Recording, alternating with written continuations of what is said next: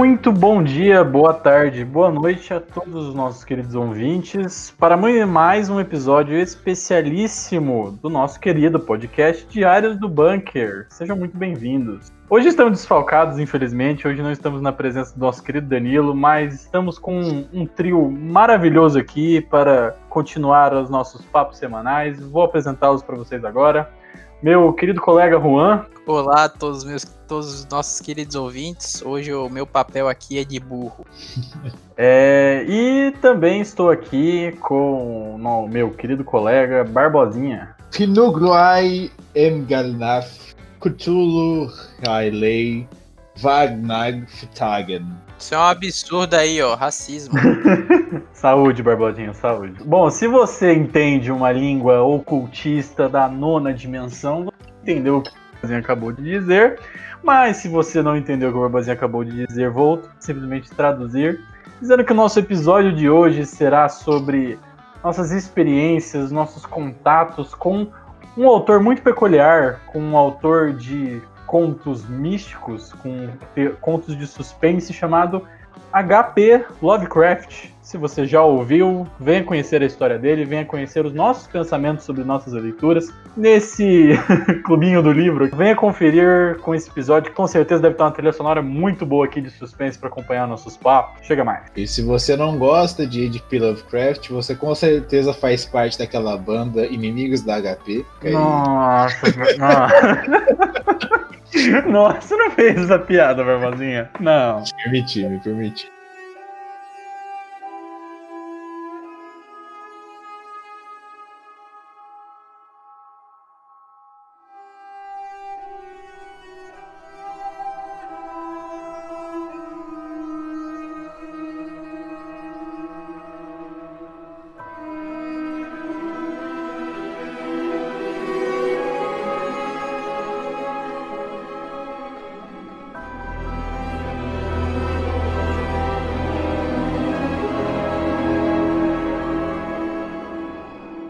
Esses contos de suspense que são polêmicos, são místicos, são lembrados até hoje. Temos muito o que dizer hoje, né? Essas histórias que esse autor americano acabou criando. Mas antes de seguirmos para fatos mais curiosidades nerds extras, eu queria fazer uma pergunta para vocês.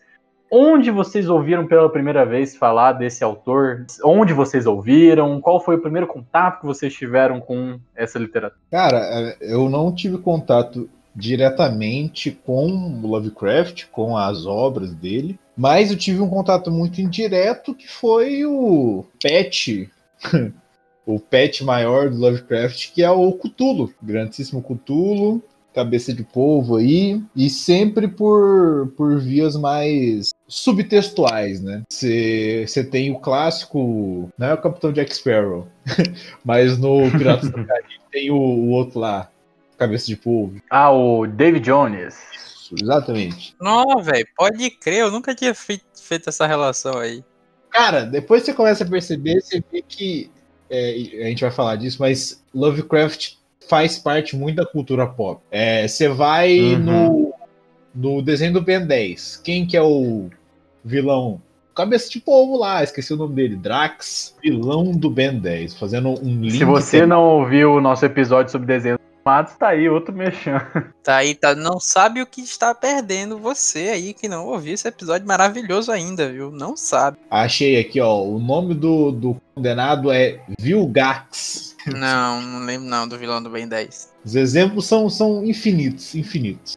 Mas depois de um tempo eu fui percebendo de onde vinha esse negócio, porque você vê as artes do Cthulhu são maravilhosamente darks, assim, né? Sempre um cutulão enorme, um homenzinho pequeno, um trem saindo do oceano. Daí com o tempo eu fui pesquisando sobre, e toda essa mitologia do Lovecraft me cativou muito, assim. Eu gosto muito de paramitologias, assim, tipo de criaturas, de deuses alternativos, assim. Eu sempre curti pra caralho. Então, eu, como bom orelha que sou desse tema aí Lovecraftiano, eu tive contato aí a primeira vez com o tema ali aos meus 10 anos, enquanto eu comprava aquela famosa revista aí pra quem era gamer na década passada, no início da década passada, que era a PC Gamer, eu acho que era assim o nome, ou foi na PC Gamer ou foi na Xbox 360, eu não lembro agora. Eu lembro que eu comprava no... Quando eu tava na casa da minha avó, eu ia com meu tio pra banca pra comprar a revista de jogo pra ver os lançamentos que ia ter, né, no final do ano. Final de ano é sempre a época em que as empresas lançam tudo. Se você não percebeu, o celular só lança em final de ano, jogo só lança em final de ano, console só lança em final de ano, ali mais ou menos por outubro, novembro, que é pra você pedir de presente de Natal pro seu papai e pra sua mamãe. Aí eu vi lá o anúncio do jogo... Metrô 2033, que saiu no ano de 2010, e o cara lá, o jornalista, dizendo que esse game tinha fortes influências Lovecraftianas, que pode estar muito errado, porque era só um jornalista da PC Gamer ou da Xbox, não lembro mais qual era agora, que certamente devia falar muita bosta. E depois, 2 anos depois, né, aí com os nossos grandes fãs do Nerdcast, eles também têm um episódio de 2012 que é sobre Lovecraft, que eu vi lá com os meus 12 aninhos, e esse é o...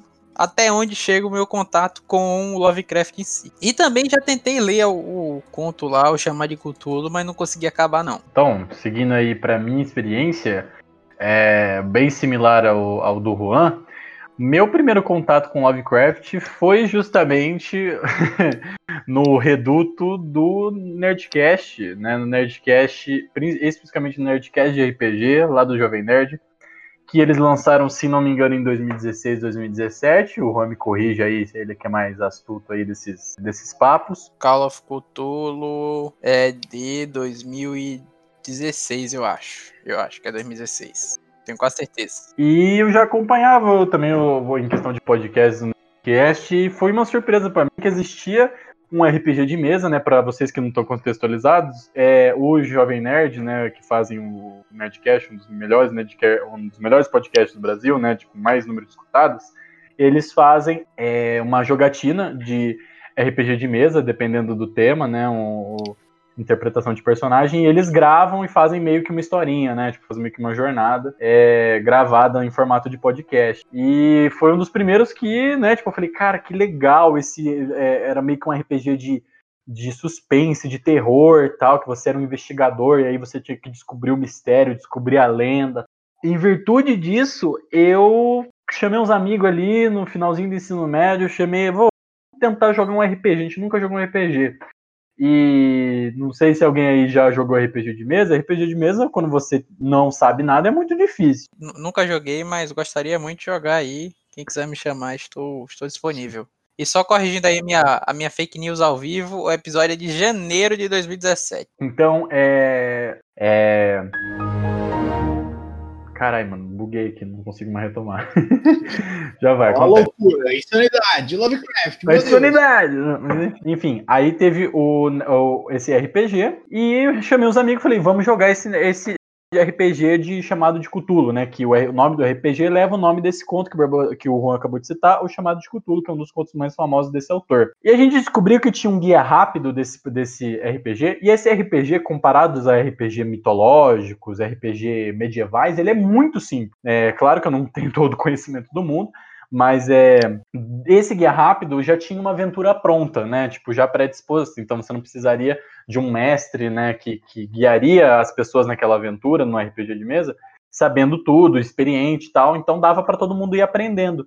E a gente jogou pela primeira vez, foi super legal, cara. Eu fui o mestre, aí eu comandei com uns amigos, foi uns 4, 5 amigos, a gente madrugou jogando, foi super legal. Então esse foi o contato, e aí eu me lembro que no próprio manual eles falavam, era super legal, era super interessante você ler os contos, né, para você entender o material fonte desse jogo, né, desse RPG de mesa. Universo, e joguei, só que aí, né, vestibular, entrei na faculdade, prova, trabalho, nunca veio. A quarentena veio e a quarentena falou, é hora de você ler Lovecraft.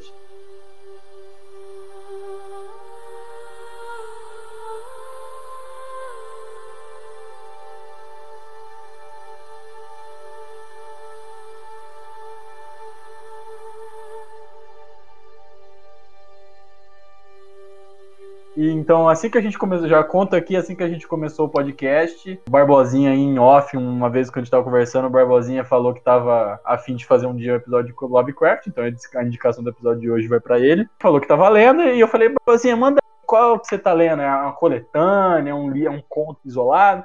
Uma coletânea que é Lovecraft, os melhores contos, você diz que é o volume 1, né, Barbosinha? Sim, no caso eu tenho as duas caixinhas, cada box vem 3 livros, é da edição, fazer um merchan gratuitíssimo agora, da Cronos, porque eu tava aqui no shopping antes da pandemia, né, obviamente, porque eu não sou retardado. Manda um retardar pros goianos aí, que fica todo saindo no show. Véio, vai tomar no cu, o povo tá indo em barzinho aqui, velho. Não, peraí, vamos fazer justiça aqui, tá? O Berlândia, quando abriu o shopping, a Riachuelo tava lotada. Aí hoje, agora, a porra da cidade tá aí, todo mundo morrendo. Nossa, eu fui no lugar que, com altas concentrações de gente, peguei Covid. Nossa, que inesperado. Mas, tipo assim, eu tava na Saraiva, outro merchan aí, free. E daí eu tava com vontade de ler os contos, tava com preguiça de pegar do caminhão, né? Chegar na internet, derrubar o caminhão e baixar os arquivos. Daí eu vi esse box e tava de promoção. Ele tava de 80 por 30 ou 40, não lembro agora. Daí eu falei, porra, velho, quarentão, 3 livros. Daí eu comprei, li os 3, adorei, fui lá e comprei o segundo box. Então eu tenho 6 livros aqui e eu tenho até que terminar de ler os últimos livros, porque eu parei. Mas adorei. Adorei. E daí indiquei pro Bruno essa coleção da Cronos. É isso aí. Aí eu li esses 3 contos, tá aí o merchandising gratuito, então 40 e 30, R$40 aí. Essa coletânea, você aí pedir aí nas entregas, do jeito que as entregas estão indo rápido, 2 dias tá na tua casa. Então, basicamente é esse o nosso conhecimento que iremos compartilhar com vocês. A nossa, no caso, o Juan com os seus contatos sobre a mística do Lovecraft em alguns jogos, e eu e o Barbosinha com um pouco de leitura do material do universo de Lovecraft. Mas enfim, meus queridos ouvintes, seguindo aqui por uma contextualização, se você que lê neste episódio e não faz ideia do que estamos falando, nem entendeu, né, ou a piada do Barbosinha no início do episódio, um pouquinho de história para vocês que o Barbosinha reuniu aqui na nossa pauta. Lovecraft, o nome completo dele é Howard Phillips Lovecraft. Ele foi um escritor norte-americano, nascido dia 20 de agosto de 1890, na famosa província de Rhode Island. Cidadezinha de Providence, até que aparece bastante nos contos dele, essa cidade de Providence, e futuramente Nova York, né? Como vai aparecer na história. E basicamente todos os contos dele tem pelo menos uma citação a Rhode Island, parece que esse county, esse condado dele dos Estados Unidos toda hora. E basicamente a história dele é uma história de merda, sinceramente. Coitado, né? O cara é um norte-americano que nasceu em 1890, velho. Ninguém que nasceu ali em 1890, 1900, até 1940 foi uma geração de merda. Pior que foi mesmo. Uma geração de cagada. Se você não era um milionário, se você era filho de banqueiro, de cara rico, você era na merda. Ou você nascia no pico ou você nascia na bosta.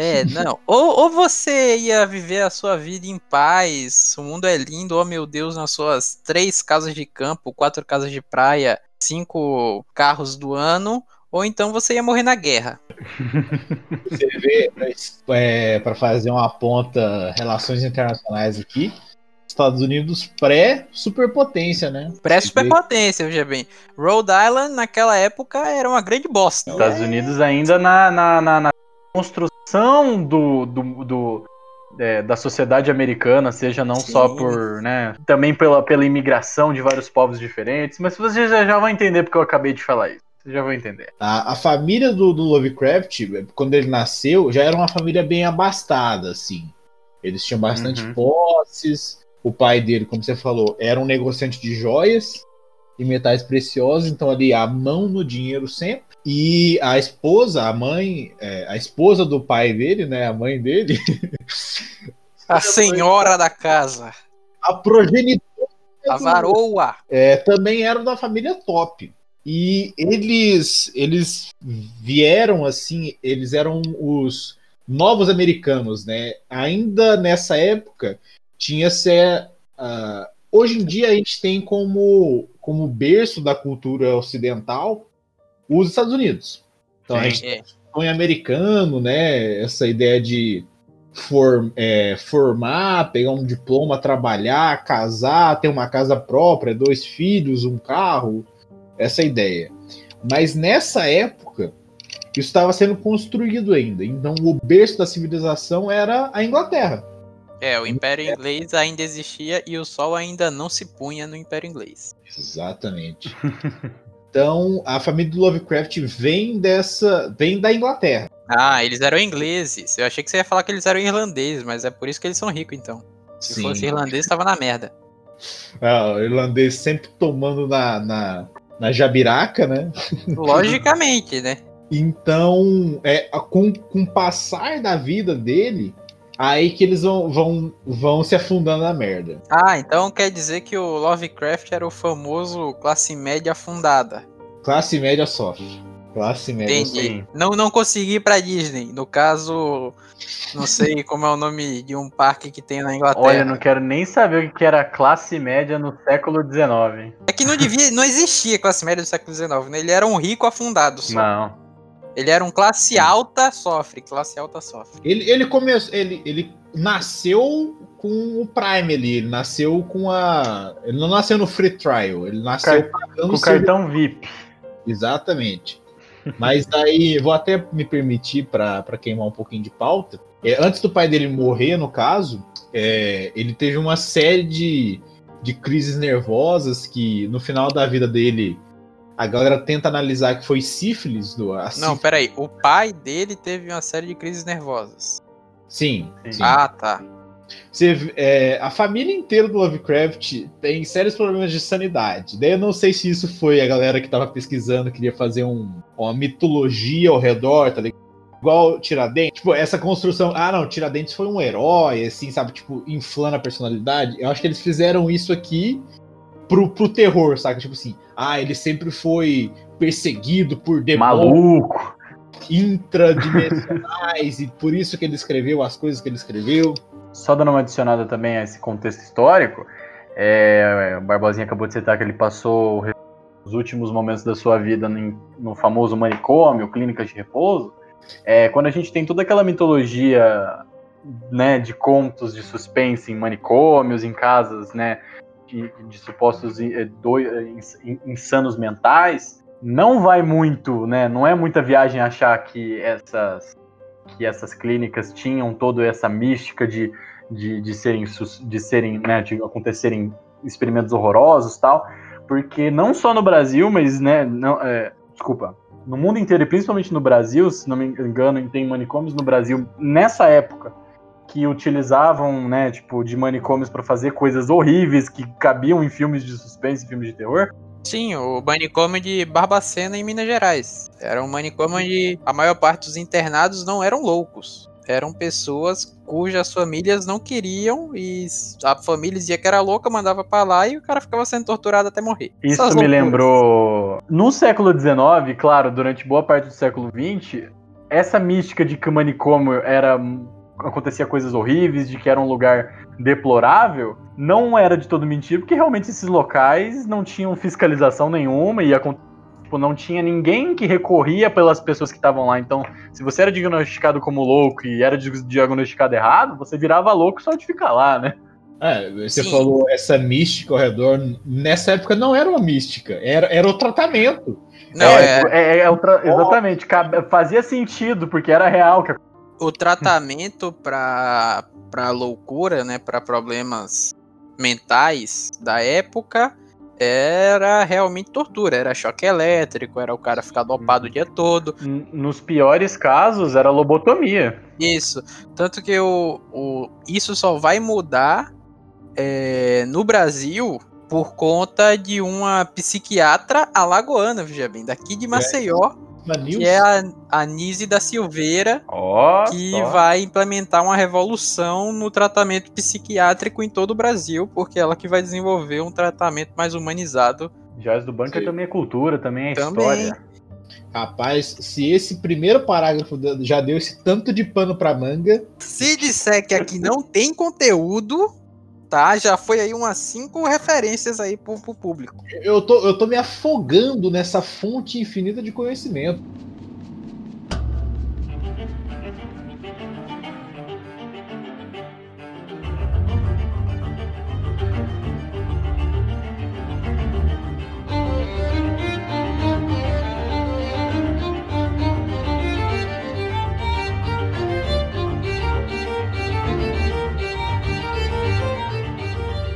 O que eu ia falar, que ele começou essa infância abastada, daí com a morte do pai dele, ele foi criado pelo avô, pela mãe, pelo avô e as 2 tias que ele tinha, e esse avô também morreu, e daí sim começa a ruína financeira da família, porque a galera não soube cuidar muito bem da graninha. Com a morte do pai, como o Barbosinha falou, ele morou com os pais dele, com os avós dele, né, com o restante da família. E né, foi criado pelo avô, o tal Wilhelm Van Buren Phillips, quase pronunciava aqui esse nome. E esse avô era um homem com uma condição de posses um pouco maior. E na mansão em que ele morava com esse avô, ele tinha uma imensa biblioteca. Então, já com essas condições mais acessíveis à literatura, o próprio avô teve todos os incentivos para o Lovecraft, né, durante a infância dele e a adolescência, para ele ter esses hábitos de leitura, né, seja ler Odisseias, a Ilíada, né, os contos clássicos, poesia clássica e até mesmo os terrores góticos, né, como Edgar Allan Poe. Ele também tem grandes inspirações também do Drácula, né, do Frankenstein, daquelas penses dos terrores mais clássicos. Já que ele vivia nessa imensa mansão, ele tinha toda essa acessibilidade para conseguir esse acesso ao conhecimento, né? Só que ele, surpreendentemente, ele nunca concluiu o ensino básico, né, o ensino médio. Essa parte da pesquisa que eu tentei achar da biografia dele é meio... secreta, não é secreta, mas ela é mais nublada, assim. Você tem relatos do Lovecraft que, além desse hábito da leitura que ele tinha bastante, ele também tinha o hábito de escrever carta. Esse avô dele, que era o ricaço da família, muitas das vezes ele tinha que viajar e ele sempre incentivou o neto a escrever essas cartas. Com essas cartas, com esses documentos históricos, a gente tem que o próprio Lovecraft gostava do ensino médio, gostava da escola em geral, mas ele tinha episódios, crises nervosas, que faziam com que ele tomasse certas pausas da escola. Ele fazia um semestre, daí dava alguma coisa, daí ele fazia um semestre em casa, mas, no entanto, nos próprios contos, você vê que ele tem um domínio muito forte de física, de química, a forma como ele retrata as coisas, como ele descreve, eu tenho essa impressão, é sempre de um fato muito acadêmico, sabe? Parece que você tá lendo um artigo científico em forma de livro. Gata! Dá um creme de leite pra ele aí, pô. Dá um estrogonofe. Dá um creme de leite que ela solta o barco. Ah, aquele creme de leite bom. Mena, cala a boca! Consequentemente, se ele não foi formado no ensino médio, ele não conseguiu entrar numa faculdade. E isso também me impressiona, porque com todas as condições que ele teve e tal, apesar dessas dificuldades, né, antissociais e até com esses ataques nervosos que ele tinha, com essas crises nervosas que ele tinha, não tendo acesso à universidade, consequentemente dificultou ele em muitas coisas, né? E em 1917 ele publicou seu primeiro conto de fato, né, de suspense, que a gente meio que hoje em dia os contos dele tem até denominado Lovecraftiano, né? Tem todo um universo, né, um gênero do suspense que carrega o nome dele, que se chama Dagon, e ele publicava em revistas, né, foi na revista Weird Tales, e para contextualizar, muitos desses contos que ele escreveu, que hoje estão nessas coletâneas, são em revistas, né, que ele acabava trabalhando. No ano seguinte, em 1918, a mãe do Lovecraft, a Suzy, ela também começa a ter esses colapsos nervosos igual a ele. E aí, em 1919, ela é internada na mesma clínica, né, no mesmo manicômio que o pai dele. Então, para você ver que tem toda essa, né, como o Barbosinha falou, mística. Essa construção da mística. Exato. 3 anos depois, ela acaba falecendo, em 1921. Em 1924, o Lovecraft tem uma mudada de tom na vida dele, porque ele acaba se casando, né? Ele acaba se casando com uma judia, Sonia Haupt-Green, e vai morar com ela em Nova York, né, na grande cidade de Nova York. Esse momento da vida dele, o Barbosinha estava até me falando aqui em off, que ele acabou morando, eu não sei aqui o lapso, mas foi poucos anos que ele morou lá, foi um dos melhores anos da vida dele, porque a própria esposa dele tinha todo um auxílio para ele, para procurar escritores, para procurar revistas, para conseguir divulgar o trabalho dele. Esse relacionamento dele com a Sonia Green, que é a esposa dele, é quase que uma sugar mommy pra ele, porque ela tinha uma vida financeira até que ok. O Lovecraft nessa vibe aristocrata dele, só trabalho como editor-chefe da revista, só trabalho servindo ninguém, eu não sirvo ninguém, eu sou fino, eu sou inglês, sou chefe de mim mesmo. Exatamente. Permitiu com que ele escrevesse bastante nessa época. Como ele nunca gostou muito de Nova York, é bem presente também isso nos contos dele. Ele era um cara meio bucólico, né? Meio gostava de cidades menores, assim, mais interioranas, meio aristocrático. Acho que sim, acho que pode falar isso dele, mas acho que o que ele não gostava de Nova York era os vários imigrantes. Tinha que... Ele não gostava de irlandês e de preto, né?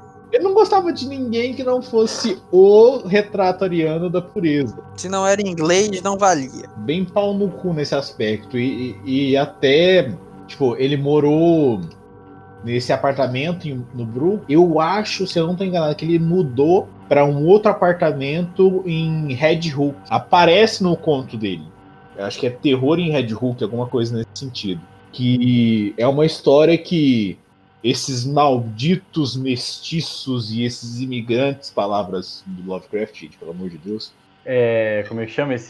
Os ciganos, que eles chamam. Esses ciganos, asiático. Não, ele bota cigano, curdo e asiático no mesmo pacote, assim. Ele é extremamente preconceituoso. Curdo? Caralho, ele xingou até os curdos, velho. Porra. A lei de preconceituoso é burro. Quer dizer, ser preconceituoso já é ser burro. Então, só tava comprovando o ponto. Ele é duplamente burro. Ele só tá comprovando o ponto. E nesse conto ele fala que esses povos menores faziam magias e satanices, que é esses prédios de Red Hook. Então você vê que o cara tinha vários probleminhas na cabeça. Sim, sim. E aí, como eu falei, essa curta experiência em Nova York é refletida também em um outro conto já, né, incluindo aqui os contos, que chama Ele. Que só para também contextualizar o pessoal, a maioria dos contos que ele escreve são sempre em primeira pessoa, que já é uma influência legal, porque às vezes parece que é uma experiência que ele mesmo está vivendo, porque muitos dos contos nem o narrador se pronuncia com o seu nome. Então, às vezes, parece que o Lovecraft está vivendo isso, né? E ele está contando pra gente. E mais ainda, o Barbosinha falou dessa influência das cartas, que ele escreveu várias cartas pro avô. Num outro conto dele, que é um conto que se chama Sussurro na Escuridão, que pessoalmente pra mim é um dos contos que eu mais gostei, ele contextualizando o mistério através de correspondências de cartas. Então, isso também se reflete, né, na escrita dele. Já que ele já tinha muita familiaridade com cartas, ele trazia pros contos. Isso é bem interessante. Já que teve esse curto período em Nova York, ele acaba se divorciando dessa esposa dele. Ele ficou poucos anos casado e, de forma amigável, acaba retornando a Rhode Island, lá em Providence, na cidade natal dele. E foi o período que ele mais produziu vários clássicos. E o Lovecraft acaba falecendo no dia 15 de março de 1937 com uma complicação no câncer de intestino. E aí, em função desse câncer, ele acabou falecendo, e também porque esse câncer só foi diagnosticado um mês antes dele falecer, então já estava em um caso muito, muito avançado. Então ele teve uma vida muito curta.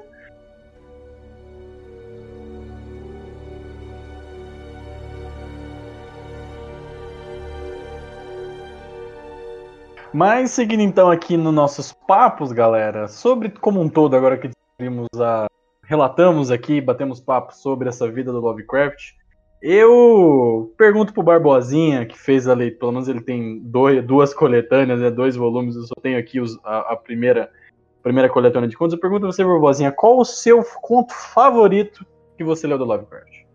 Cara, difícil, hein?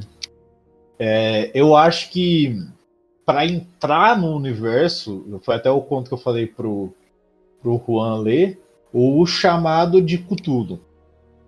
Eu acho que ele é uma introdução muito boa para esse universo que ele constrói, para essa eterna suspeita de outras pessoas, desse terror cósmico, dessas entidades além do tempo. Mas 2 que eu gosto pra caralho, que é a música de Eric Zan sobre esse doidinho chega numa cidade e vai morar na pensão. E ele encontra, assim, um outro cara que mora no sótão, talvez.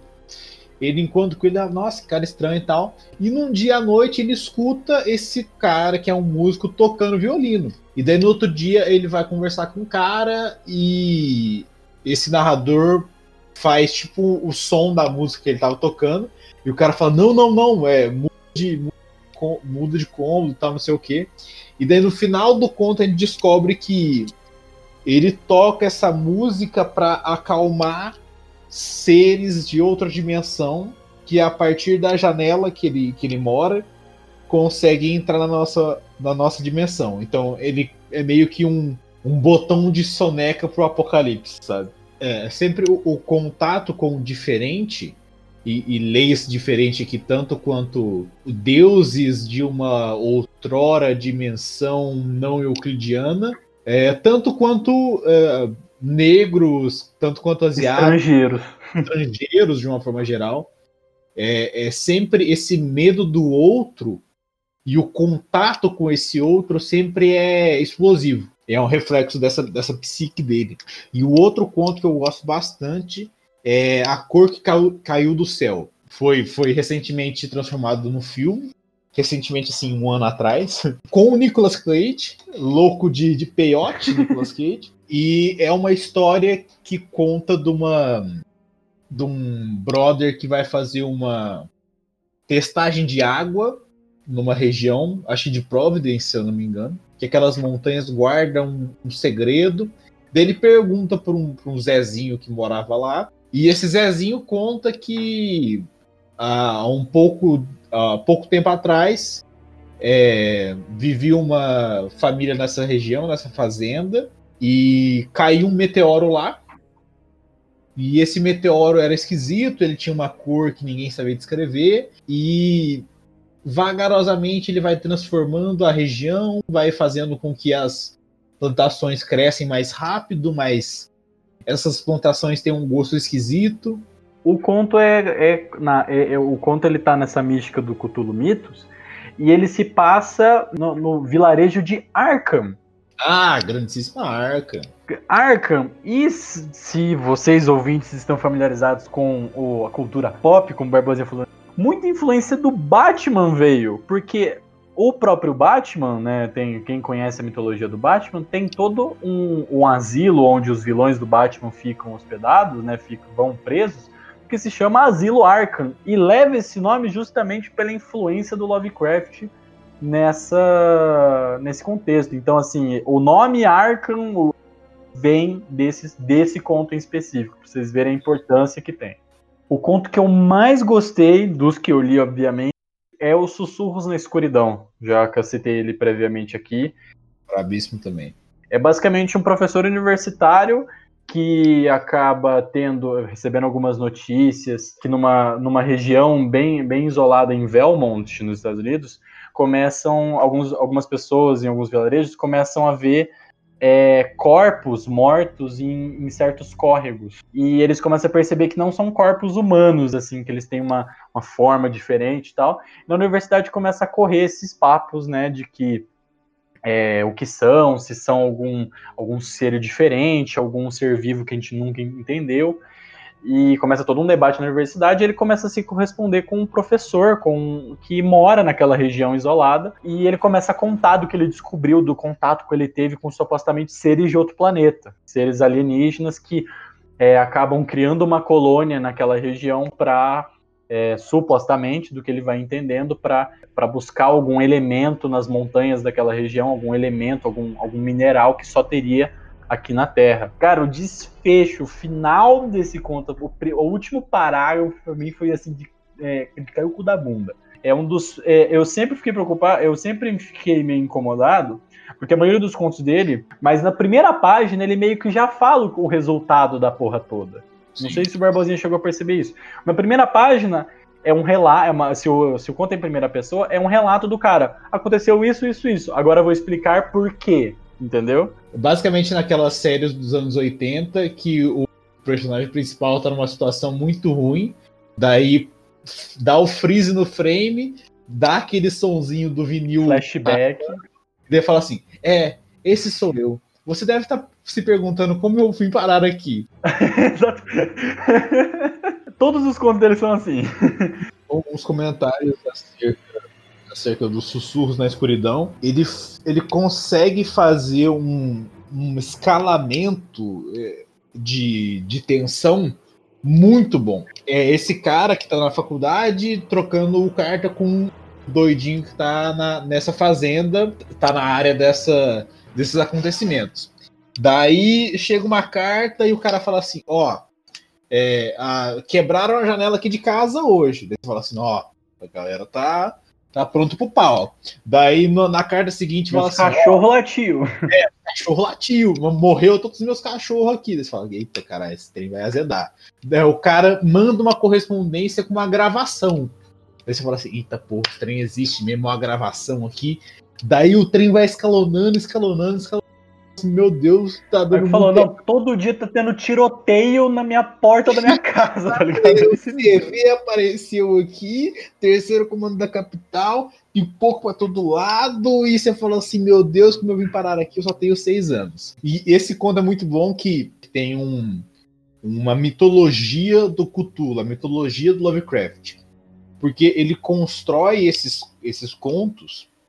Por mais pequeno que seja, nesse caso não é um livro inteiro, ele constrói um universo em que as coisas se encaixam, sabe?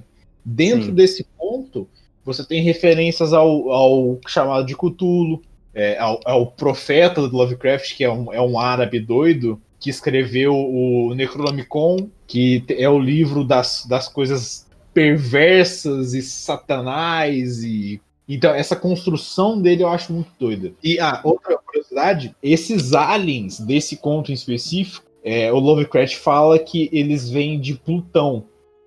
Não que eles vêm de Plutão, não é o planeta natal deles. E o Goth, não sei falar também. O Lovecraft estava cagando para escrever as coisas. Mas não, eles não vêm de Plutão. Plutão é apenas um posto avançado. E é bem na época que Plutão foi descoberto pela ciência. Então tem essa encaixe aí historiográfico.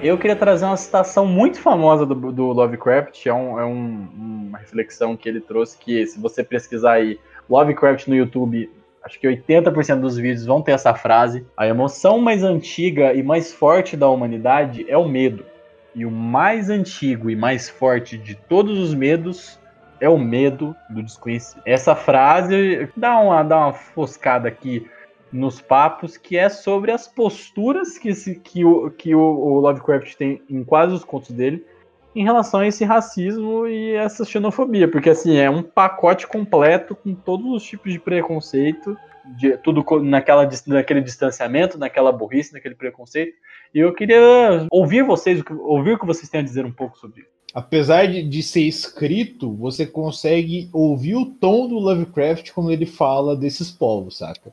É um debate que tem que ser feito entre diferenciar, tipo, separar autor e obra. É claro que o Lovecraft é racista, tem que ser dito isso, não querendo passar pano, mas assim, a gente teria essas obras que a gente tem se não fosse esses preconceitos de um homem profundamente perturbado, profundamente antissocial. Saiu muito errado esse argumento meu.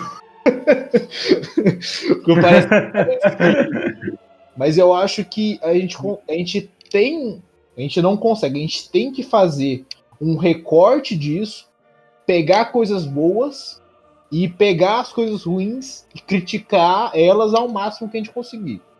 Porque assim, eu vi um vídeo esses dias pra trás, Entre Planos, o nome do canal é Entre Planos.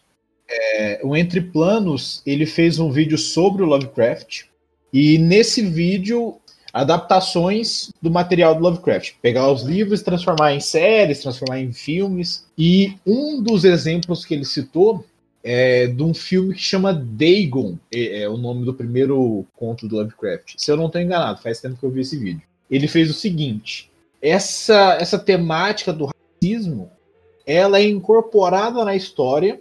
Ele entra numa cidade, é outro tema muito comum do Lovecraft, cidades que estão subjugadas por um deus, por um culto X e tal. Ele tem que lidar com o preconceito dessa cidade. Então, o terror, o suspense, vem desse preconceito para com o protagonista. Então, assim, só cancelar, entre aspas, o Lovecraft, eu não acho que seja inteligente. Eu super concordo aí, eu acho que essa devia ser a abordagem para todo cara assim, né? Todo artista que tem a sua obra permeada pelos seus próprios preconceitos. E a gente tem vários exemplos aí, um grande deles é Monteiro Lobato aí, que tem uma obra incrível, mas que ele era uma pessoa extremamente podre por dentro, né? Mas isso não retira toda a grandiosidade literária de um cara como ele. O que também é muito discutido, já foi, no ensino fundamental e no ensino médio, era dar certas obras do Monteiro Lobato para justamente fazer essa discussão lendo essas obras, né? E aí é justamente o que o Barbosinha falou, né? Colocando esses preconceitos escrachados e, né, sendo combatidos ao máximo, mas não eliminando essas obras como se elas nunca deveriam ser lidas por ninguém por causa disso. Lovecraft permeia toda a cultura pop. Seja indiretamente, seja mais pesadamente. É impossível você apagar ele da nossa cultura. É um tema muito complexo. Eu tenho medo de falar merda aqui e ficar gravado na internet pra sempre. Daí nós temos, né? A gente vai ser cancelado aí em alguma hora. Mas o que eu ia comentar com vocês agora... E existe, né, um prêmio chamado World Fantasy Award, que é um prêmio de literatura fantástica. E que durante muito tempo o prêmio, né, o troféu para os autores que ganhavam esse prêmio era o busto do Lovecraft. E durante essa controvérsia teve todo um questionamento da representação do Lovecraft, e aí ele foi retirado, e hoje o busto é outra... Não é nenhum autor em específico, é uma outra arte esse troféu, e não tem mais o Lovecraft como busto. O que vocês acham disso? Concordo profundamente. O problema é esse culto da personalidade, sabe? Se você faz um busto de alguém que era claramente racista, você tá endeusando essa pessoa, você tá falando assim, nossa, concordo com as opiniões dele. Ele é um exemplo a ser seguido. A gente tem que aprender a conseguir dizer que o que o cara escreveu, o que o cara fez foi... incrível, foi bom, mas que ele, enquanto pessoa, não deve ser objeto de exemplo, né? Uma premiação com a cara do sujeito é descabido, no mínimo. No mínimo problemático, né? No mínimo problemático.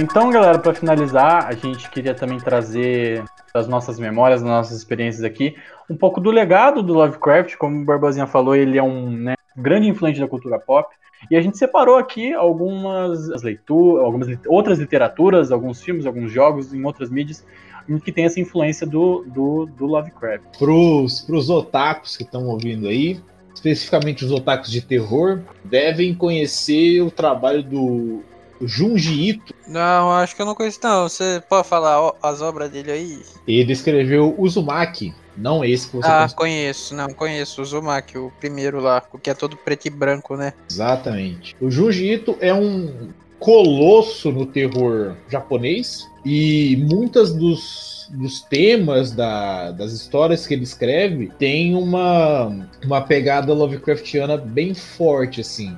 Acho que a história mais famosa dele é essa do Uzumaki que eu falei. E o Junji Ito, ele é um mangaka, ele é um desenhista de mangá. E o Uzumaki, essa é a história mais famosa dele, que o vilão principal da história é uma espiral, é o conceito de uma espiral. Aspectos da vida cotidiana vão sendo infectados pela espiral.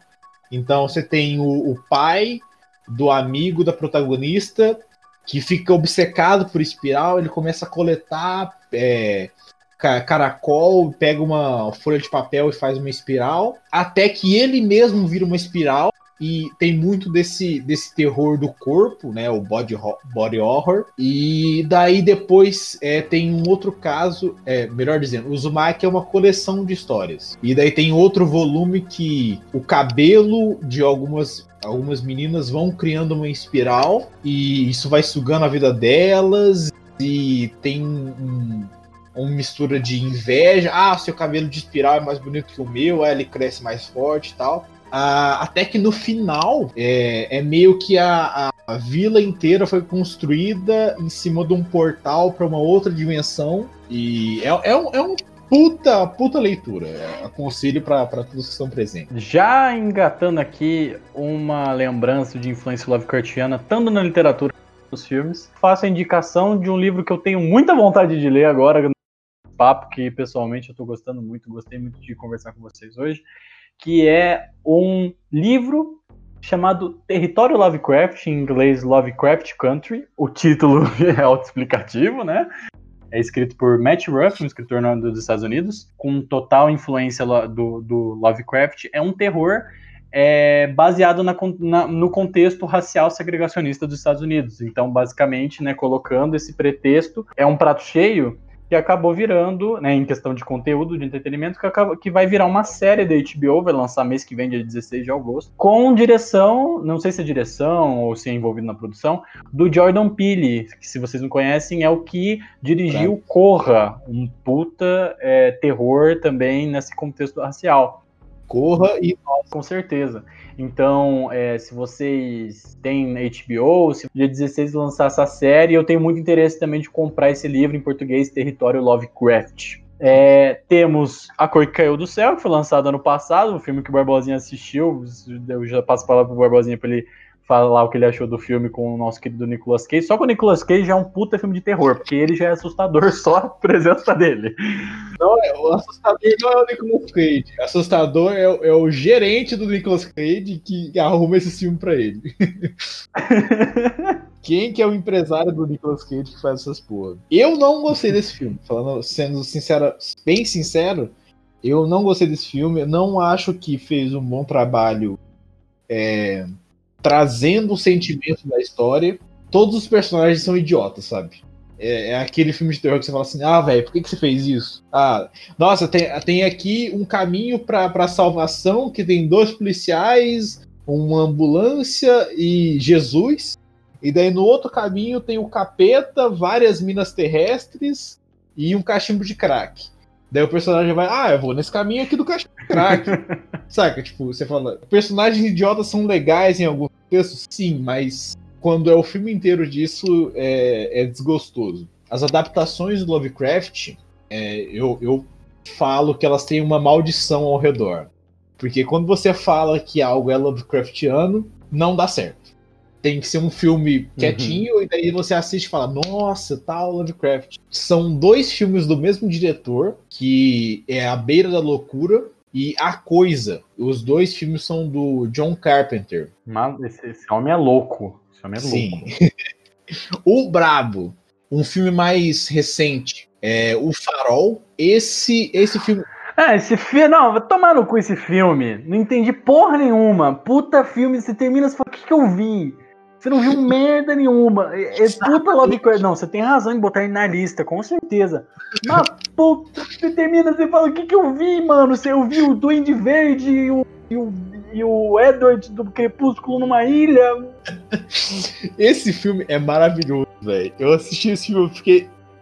Exata mesma reação do Bruno. Ah, eu fiquei bad 3 dias, Barbosinha. Nunca mais. Vai, mano. Acabou o filme, eu pausei e fiquei, acho que uns 20 minutos olhando pra tela preta da TV. Eu fiquei. Bacana esse filme, hein? Interessante. E é o mesmo cara que dirigiu A Bruxa. Então, tipo assim, o primeiro filme do cara foi A Bruxa e o segundo filme foi O Farol. O cara tá bagaçando nos filmes. O cara é bom demais, velho. E por fim, eu queria falar de Evil Dead. Evil Dead eu só botei aqui porque a trama principal de Evil Dead é que tem o Necronomicon, que é esse livro do Lovecraft. E ele apronta altas confusões com essa galerinha da pesada. Só ia fazer uma menção honrosa que eu não posso deixar de fazer, que eu já fiz lá no episódio de Nostalgia Videogames, que é um jogo que está no meu coração, que é Bloodborne. Já falando, Barbosinha, a gente já pagou pau pra esse jogo no episódio lá de Nostalgia de Videogames. E não tem como falar, cara. Se for pra falar de jogo, de videogame, se não é o melhor que traduz a mitologia Lovecraftiana. Não por ser um jogo de terror. Eu não considero ele um jogo de terror, porque ele é um RPG. Não. Toda essa ideia de terror cósmico é tão presente, e eu fui jogar depois o Chamado de Cthulhu, que é um jogo de computador, né? E, cara, é completamente outra vibe, é o que o Barbosinha falou. Se não falar que é Lovecraftiana, dá certo. Se falar, não é. Não vai dar bom. Estraga a surpresa.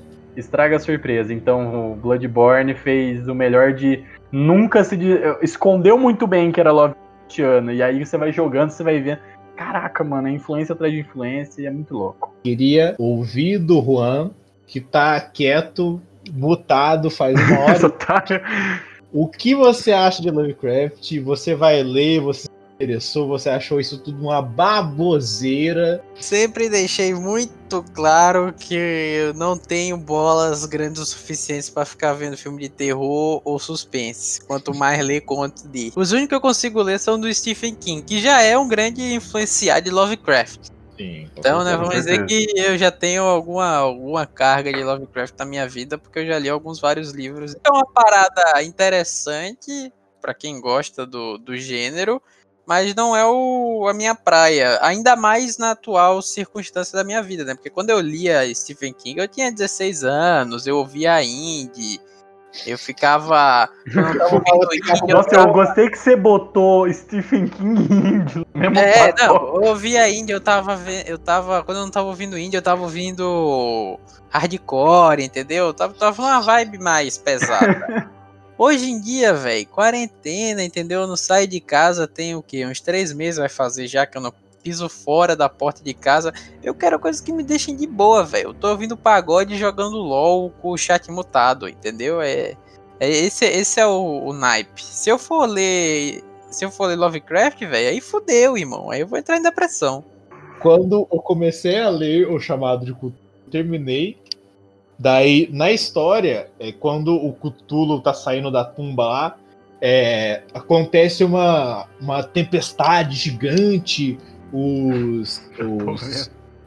Caralho, esqueci o nome. Não é o semântico. Os videntes, esse povo que tem poderes psíquicos, começa a ter dor de cabeça, ter sonhos à noite e tal. E eu terminei de ler, fui pra Uberlândia e tava dormindo e deu uma tempestade fodida. E eu acordei 3h30 da manhã com um barulho de trovão. E a primeira coisa que eu pensei, fudeu, o Cthulhu tá aqui. O Cthulhu chegou, parceiro. Se fudeu. Tá vendo? Eu tava como? Eu tava feliz nessa hora. Eu tava, porra, chuvinha, 7h30 da manhã. Delícia, eu vou dormir mais. Faltei a aula, tá ligado? Eu tava boa. Entendeu?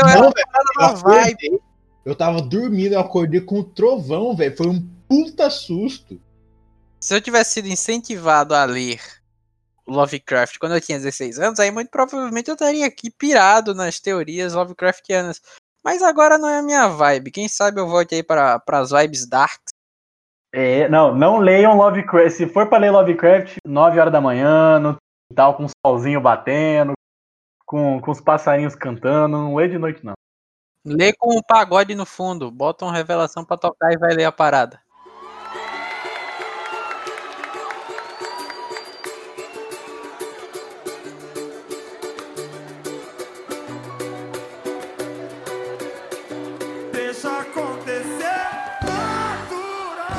Muito obrigado a todos vocês que nos ouviram.